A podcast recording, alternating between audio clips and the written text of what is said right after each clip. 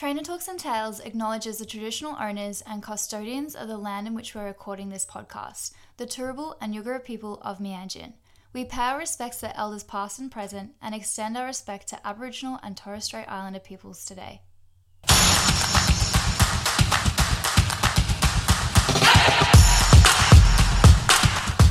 Trainer Talks and Tales love having an array of guests with a variety of opinions. However, the views of the individuals do not necessarily reflect the perspectives of the host facilities.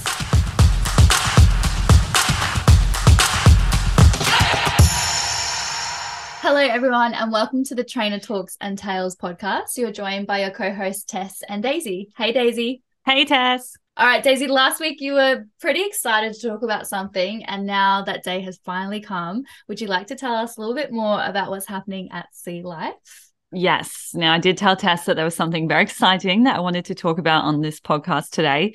And that is that we have just announced our little blue penguin chick at Sea Life. Now, this chick actually hatched back on the 25th of June after spending roughly about 35 days in our artificial incubator. Now, we did decide to use that incubator to give the chick some extra help in successfully hatching. And by using that incubator, we then gave mum and dad a fake egg. So that when the chick showed signs of hatching, we were actually able to just do a straight swap. Now, at the start, the membrane did show that it needed a bit of help. It was actually quite dry.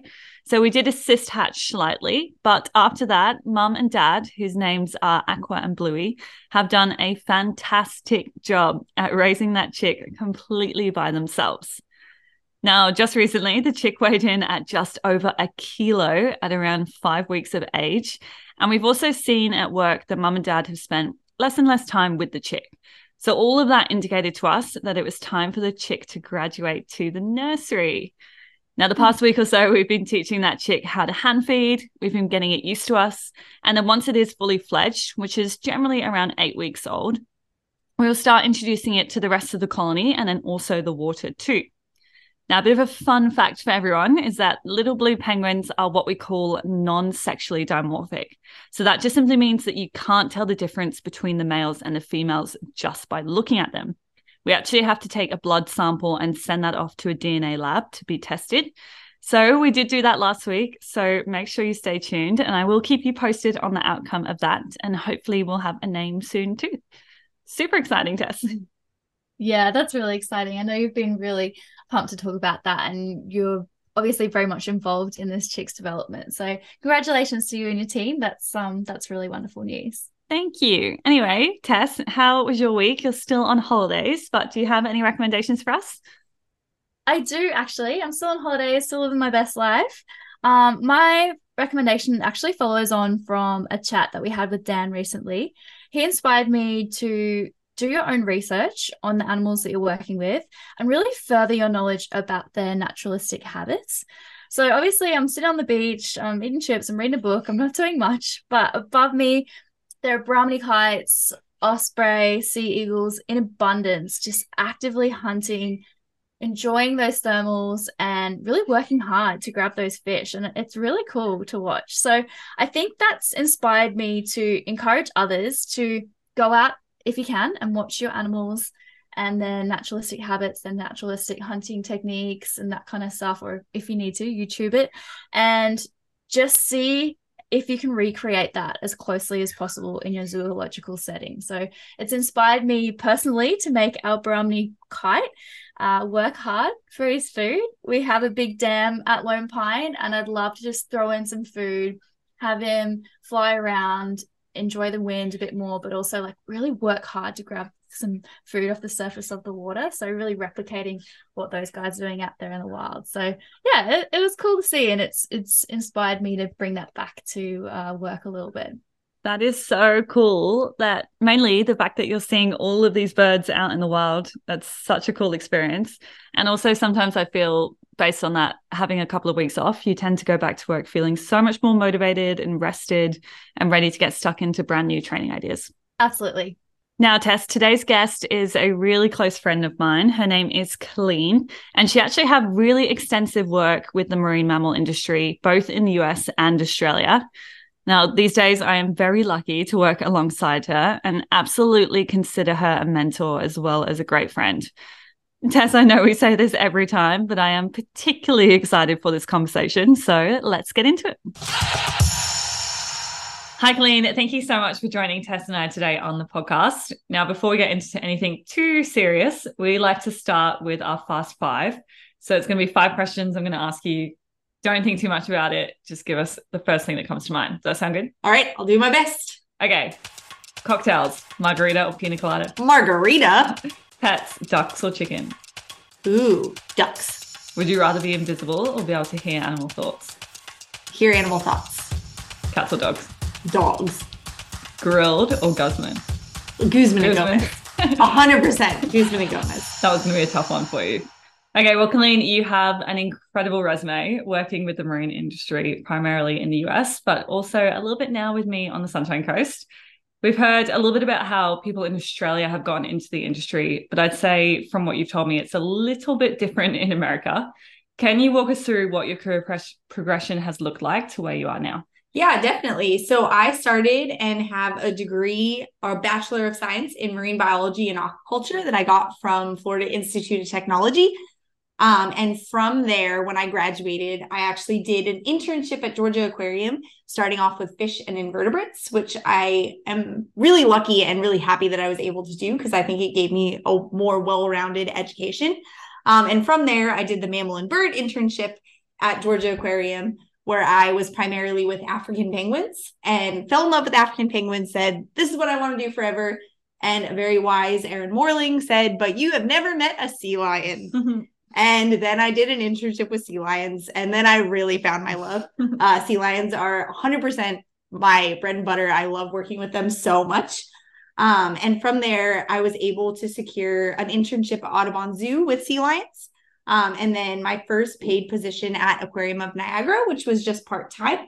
And from there, I got my first full time position at the Blank Park Zoo, which I was really lucky I got to work with a variety of different species, including fish and invertebrates again. And that definitely helped me learn a lot about water quality. And then from Blank Park Zoo, I went to Oregon Coast Aquarium, where I was also lucky to work with pinnipeds and sea otters. And then Gulfarium, where I got to do a bunch of stuff. And I was the lead of the sea lion area. And then I quit my job there to follow my husband to Australia and was terrified I would never get back in the fields. And then I was very lucky when I moved up to the Sunshine Coast that there was a position when I was moving. Holy moly, that sounds incredible. That's a, a lot of species and a lot of facilities that you've worked at, but that's an amazing career progression. And lucky you got a spot at Sunshine Coast. It sounds like it's a great place to work. Daisy is always raving about it. Yeah, we're super lucky that we've got such a cohesive and awesome team that are super passionate about what we do. And it makes a big difference. Yes, I definitely agree. Absolutely love it. Well, we've got you on today to talk about language and the importance of language within both marine and zoological facilities. Can you ch- chat a little bit more about what we mean when we say language? Yeah, so I think there's kind of two avenues to that. And I also found that there was a big difference coming from the US to Australia, um, really in the mindset of the people. I think the US, I don't want to say it was more accepting of animals under human care, but it definitely didn't seem quite as charged as it is here in Australia.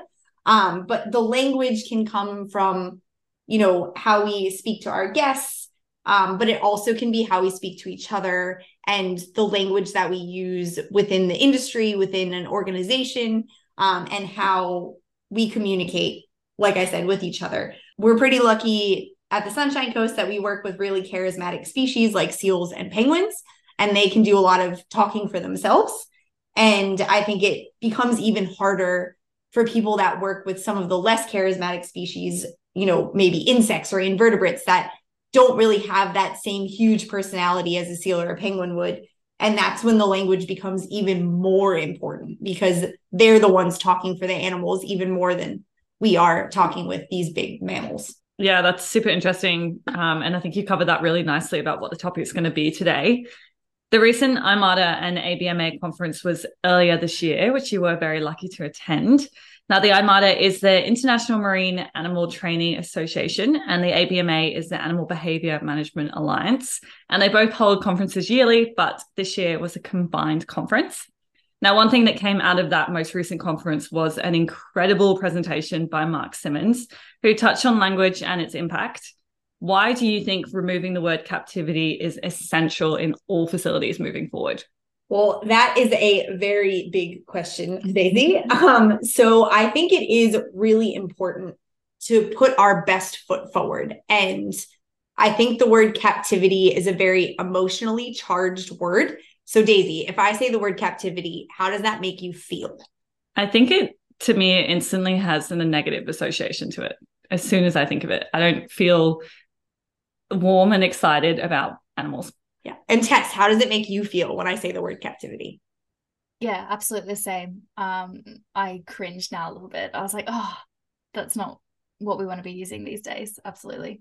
Exactly. So I think if we in an industry don't want to be using the language and it's making us feel a certain way, think about how the uneducated public is going to feel when they hear the word captivity. So I'm going to do my own little plug.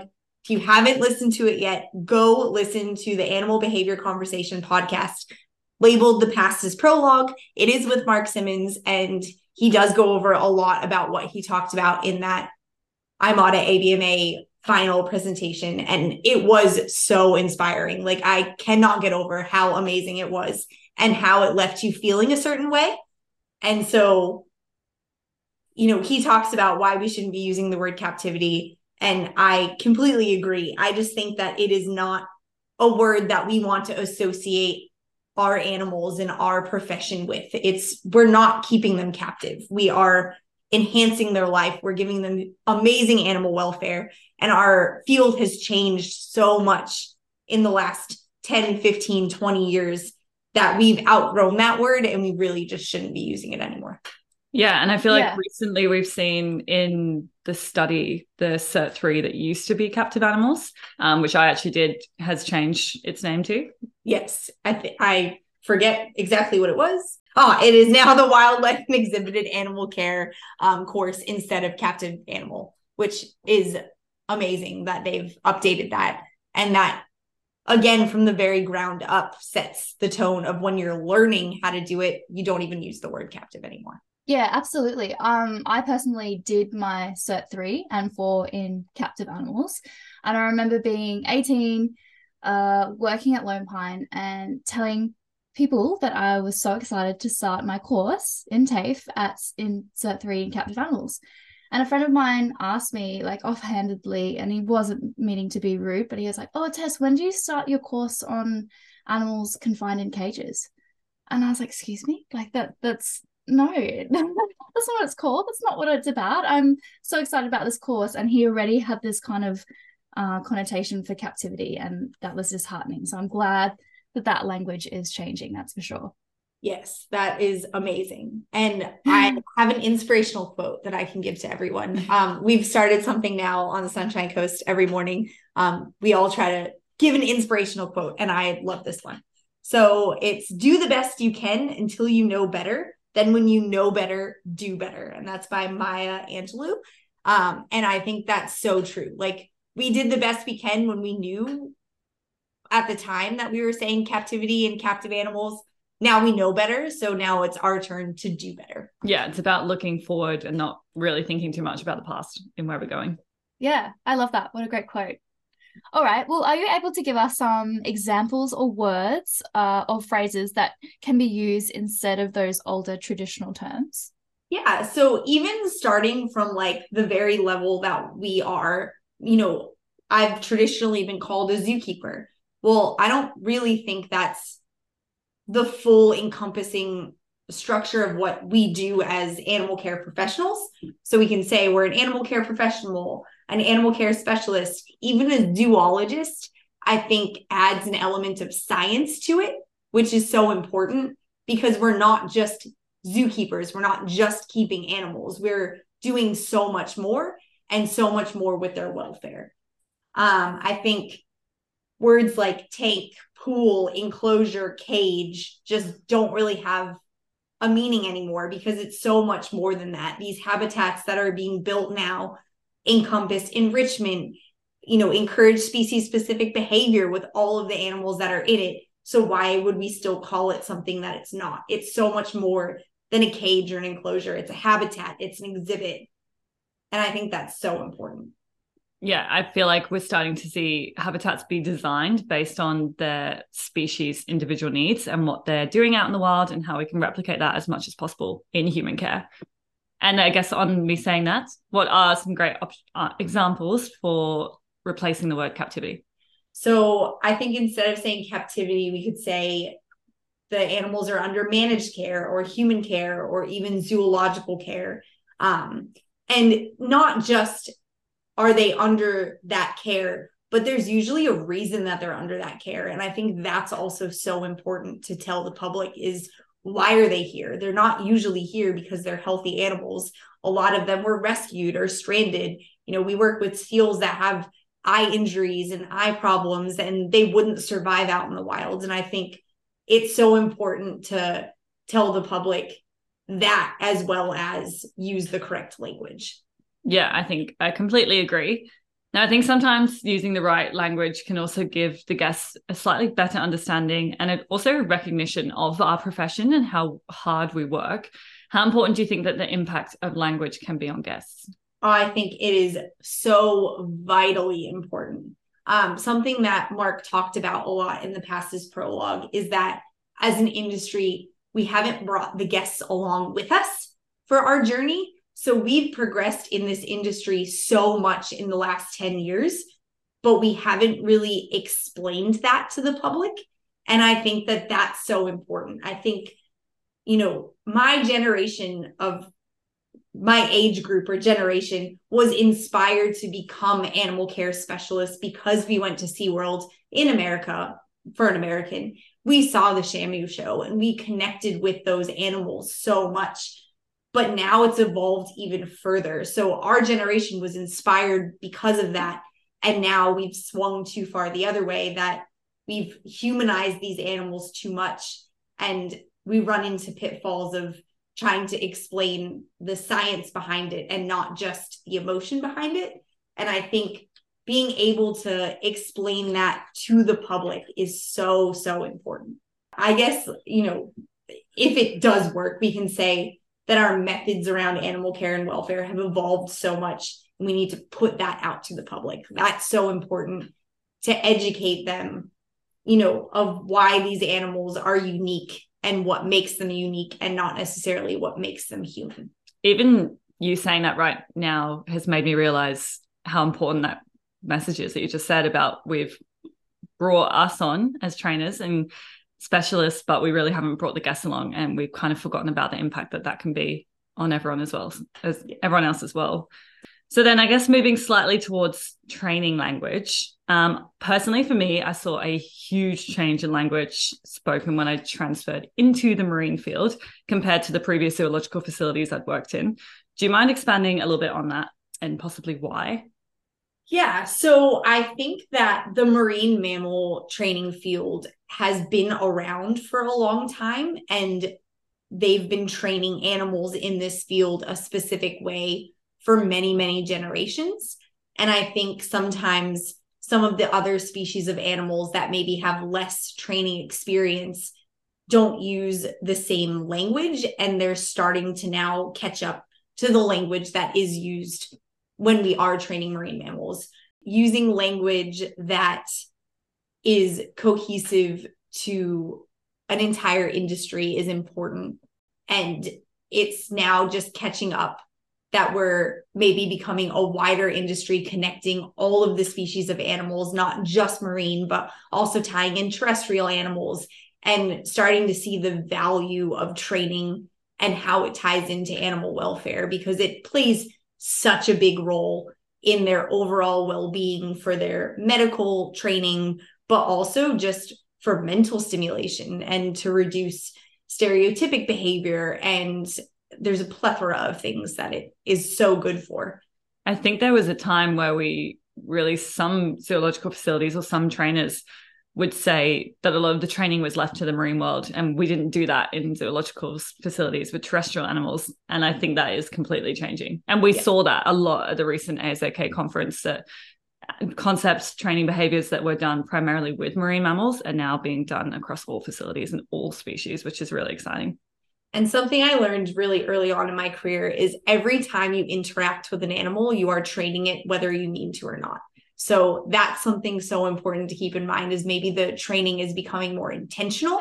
So it's not just you're interacting with an animal, but you're intentionally training to alter their behavior or to approximate their behavior towards something more desirable or less stereotypic or something to increase their overall welfare. You have said that to me from day one.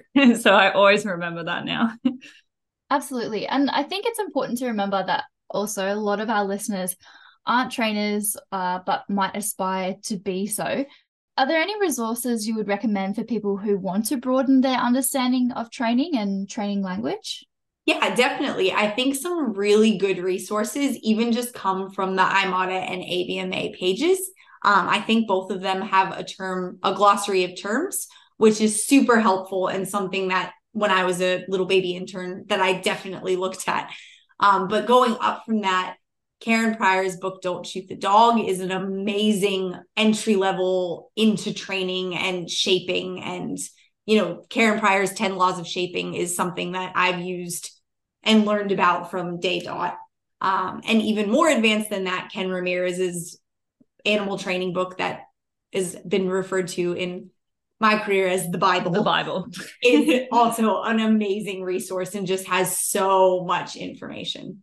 Uh, yeah, I definitely utilize a lot of those resources, and I would highly recommend for anyone listening that really wants to expand or just really start their understanding of training knowledge and understanding the language that's utilized. Do you think, however, that the scientific language should be used by trainers to ensure that we have that common professional dialogue? Or do you think purely just understanding the training concepts is enough? I think that understanding the training concepts is the most important part. So I'm not going to say that using the scientific language or the common language isn't important, but I think the most important thing is absolutely to understand what you're doing, but also why you're doing it. So you can teach a man to fish, and that's going to sustain him for way longer. Or if you give him a fish, it's only going to sustain him uh, for a day. So if you understand the process behind something, it's so much more important than understanding what it's called. But with that being said, I also think it is important to be able to put our best foot forward as an industry and to make it easier to communicate with each other to have that common language as well. Um, and even from that, you know, I've been really fortunate in my career that I've worked at a variety of different facilities, and every facility has its own slang. So, for example, I work here and we call it a daily physical exam. So, that's when we examine our animals from tip to toe, like all over their body. At my last facility, we called it lookovers. It is the exact same thing, but it's called something completely different. So I think the truly great trainer is going to be able to adapt to whatever language that facility or that person that they're talking to is using. And that's the sign that like you've really gotten there. Yeah, I can agree more. And I think understanding is way more important than the language. Okay, so we have a few questions that we were sent by our listeners. We're going to get started with them.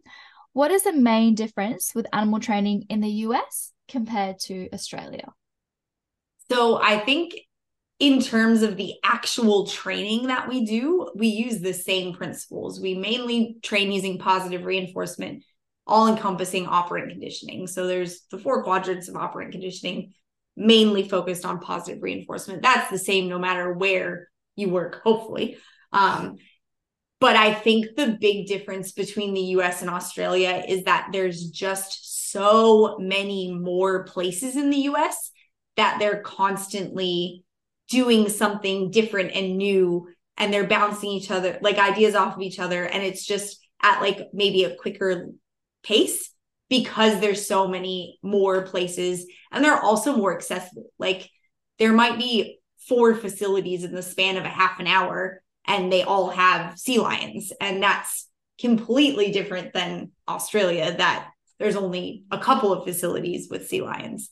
Um, so it's the training itself is very, very similar or the same. I think the access to getting animals and moving animals and maybe going quicker with certain things um, and way less health and safety in America, like way less. Too many rules in Australia, I'll say. and I guess without a doubt, it's pretty obvious that your passion lies within marine. So, for someone who might want to get started within that marine field, what are your best tips to get started? Yeah, so it's a little bit different between Australia and the US. The US is so focused on needing a degree, whereas Australia, just as a whole country, so many less people have a four year degree. And I think that's great. You can make a livable wage in Australia and live a really nice life and never have to get a degree. And I haven't been to America in the field since post COVID, so things might have changed. I don't really know, but I think when I was coming up in the field, you pretty much had to have a four year degree. So, depending on what country you're in, you can tailor this advice to whatever you'd like. But I think the most important thing is to get experience and be so open to every experience that you can get.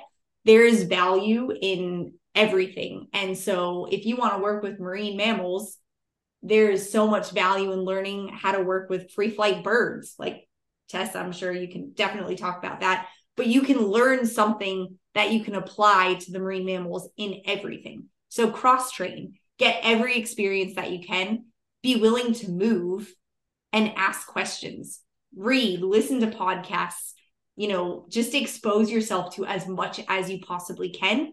And that's going to make you a way more well rounded applicant, but also trainer if you get to that role. Yeah, I think that's really cool. And I think if you're already possibly within a marine facility, but not quite where you want to be, from my experience, get the hard work done first and then watch sessions and ask as many questions 100%. as possible and quiz everything. And it will really give you that way more thorough understanding of the concepts and why we're doing what we're doing. Yes, Daisy was the best at that. She was like, I'm going to ask you every question under the sun. Please answer me. And I'm like, ah. yes, that's and me. usually taught me what I was doing wrong by asking me really good questions. So good, great way of learning yes. and teaching.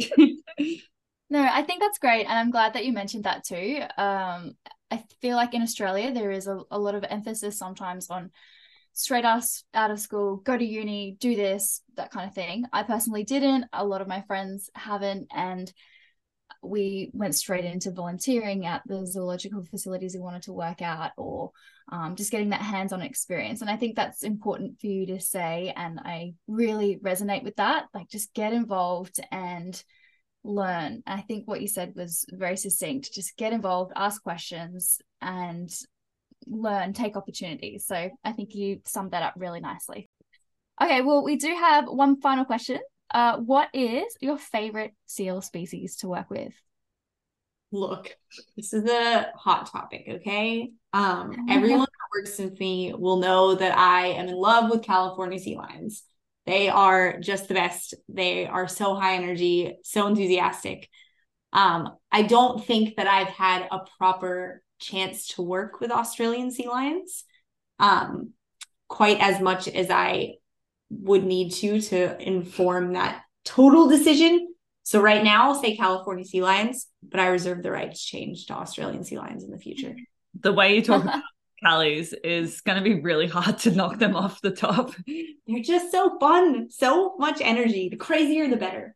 Well, Colleen, I don't know about you, Tess, but I think this has been such an interesting and super informative conversation. If anyone does want to reach out to you with any questions, where is best that they find you? Yep. So probably the easiest is on Instagram. My tag or handle or whatever it's called these days is um, Colleen Elisabeth Weir. Elisabeth is spelled with an S. Um, I'm also on Facebook, so you can feel free to find me. I'm not on many of the other newer ventures because I'm an old lady. Amazing. Well, thank you so much, Colleen, again. Thank, thank you. you so much. It was so great. Thanks. Yes, what a great chat and such a cool topic to talk about. One thing I actually forgot to mention during that conversation was recently at Sea Life, our managers have actually changed our job titles from marine animal trainers to marine animal specialists. And I think that's really cool. I think it just covers so much more of what we do than just train animals. Yeah, I think a few other facilities have done this too. So it's exciting to see what else will change in the next year or so. Yeah, absolutely. Well, Tess, I think that is enough for us. But as always, if you do have any questions or any feedback, we would love to hear. You can reach out on our socials, which is at Trainer Talks and Tales. But that is enough from us for today. We will see you next week. Bye. Bye.